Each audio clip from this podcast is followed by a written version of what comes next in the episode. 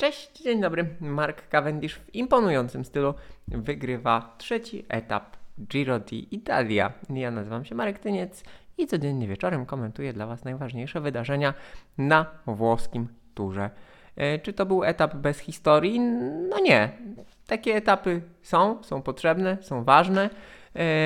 Peleton y, przejechał ten peleton przejechał dystans, było trochę ścigania, była ucieczka dnia e, zawodników Androni Giocattoli i Eolo Kometa, była walka na premii górskiej, był wreszcie finisz z peletonu. E, finisz z peletonu, na który czekaliśmy. Pierwszy e, płaski etap to jest zawsze prestiż, to jest zawsze ten moment, kiedy drużyny są jeszcze w miarę kompletne. Niestety z wyścigu wycofał się Jan Tratnik z kontuzją ręki po tej kraksie, który doznał na pierwszym etapie, ale co do zasady ekipy są kompletne, sprinterzy są bardzo zmotywowani, no bo jednak y, potem, kiedy y, przychodzą góry, kiedy te góry trzeba przejechać, nie wszyscy je przejeżdżają, y, to jest jakby stawka sprinterów jest coraz bardziej podmęczona i osłabiona, no i zaczynają się liczyć inne cechy niż stricte ta umiejętność finiszu. Oczywiście umiejętność finiszu w wyścigu etapowym na późniejszych, w późniejszych dniach, w późniejszej fazie rywalizacji również jest ważna i cenna, jednakże E, no, te pierwsze etapy, pierwsze finisze są zazwyczaj no, najbardziej spektakularne ze względu właśnie na to, że uczestniczy w nich największe grono zawodników w najlepszej dyspozycji. No i tutaj Cavendish e, pokazał tę dyspozycję naprawdę znakomitą. E, finisz prowadził, ostatnie metry finiszu prowadziły lekko w dół. Cavendish zaczął finisz stosunkowo wcześnie i wytrzymał, ale o tym za moment. Tak naprawdę, no Trochę dziwny ten etap o tyle, że zazwyczaj jednak wyścigi kolarskie są prowadzone po całkiem przyzwoitych drogach. Tutaj no nawet w telewizji było widać, że sporo, sporo tych dróg y, dziurawych y, w nie najlepszym stanie. No i także niedaleko finiszu również nie była ta szosa taka super dobra.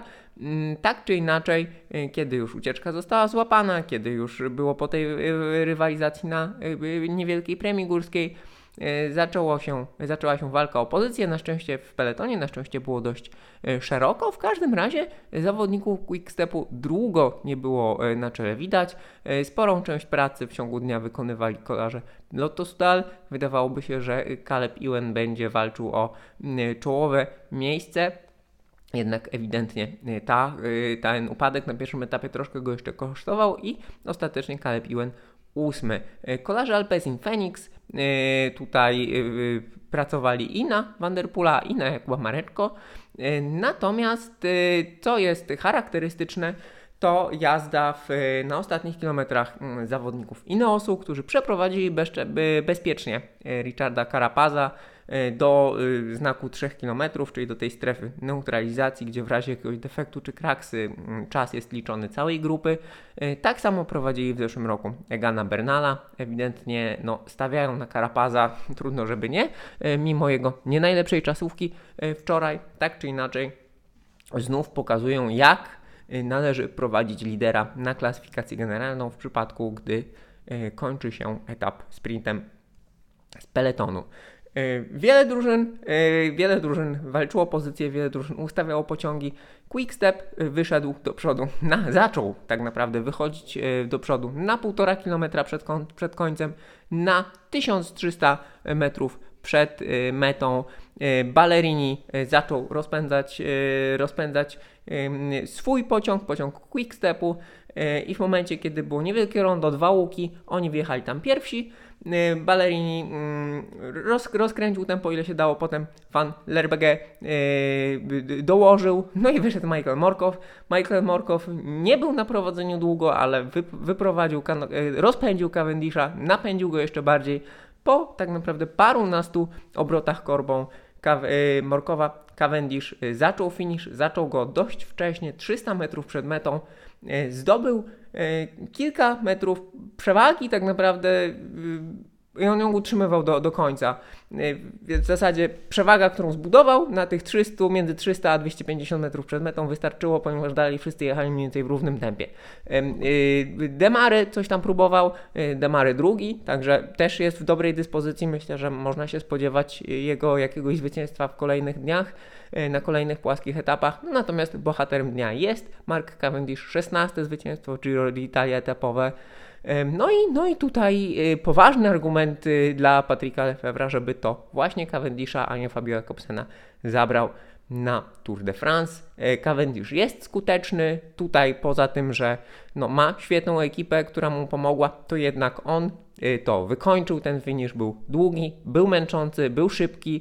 Cavendish dał radę. No i wydaje się, że mamy naprawdę kolejną młodość, y, która rozpoczęła się w zeszłym roku i ona nadal trwa. Mark Cavendish nadal y, w znakomitej formie. No i moi drodzy, w zasadzie to wszystko, jeżeli chodzi o ten finish. W przyszłym tygodniu sprinterzy będą mieli tak naprawdę dwie okazje, w środę i w czwartek.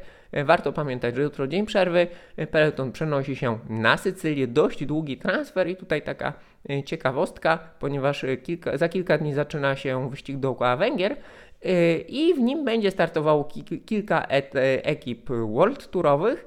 No i tutaj niektóre drużyny logistycznie organizują to w ten sposób, że y, autobusy, samochody zostają na Węgrzech i ich będą używały składy, które będą jeździły w wyścigu dookoła Węgier. Natomiast ekipa przenosi się na Sycylię i tam na nie czeka jakby druga część y, teamowej infrastruktury. Y, Całość no trochę karkołomna, ta podróż długa.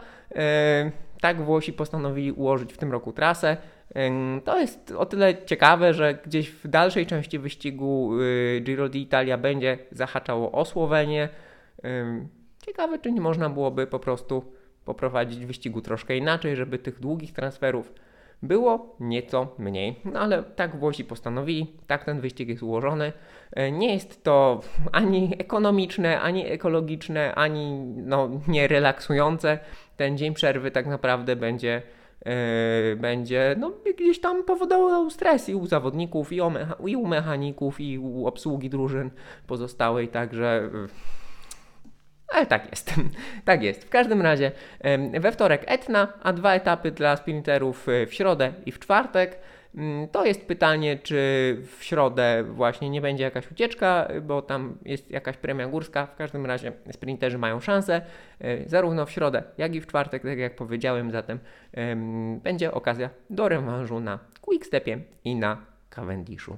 E, Także e, to by było na tyle. Dziękuję Wam uprzejmie za tę pierwszą węgierską część Giro d'Italia. No i teraz już będzie Giro d'Italia we Włoszech. Dzięki wielkie, do zobaczenia, do usłyszenia.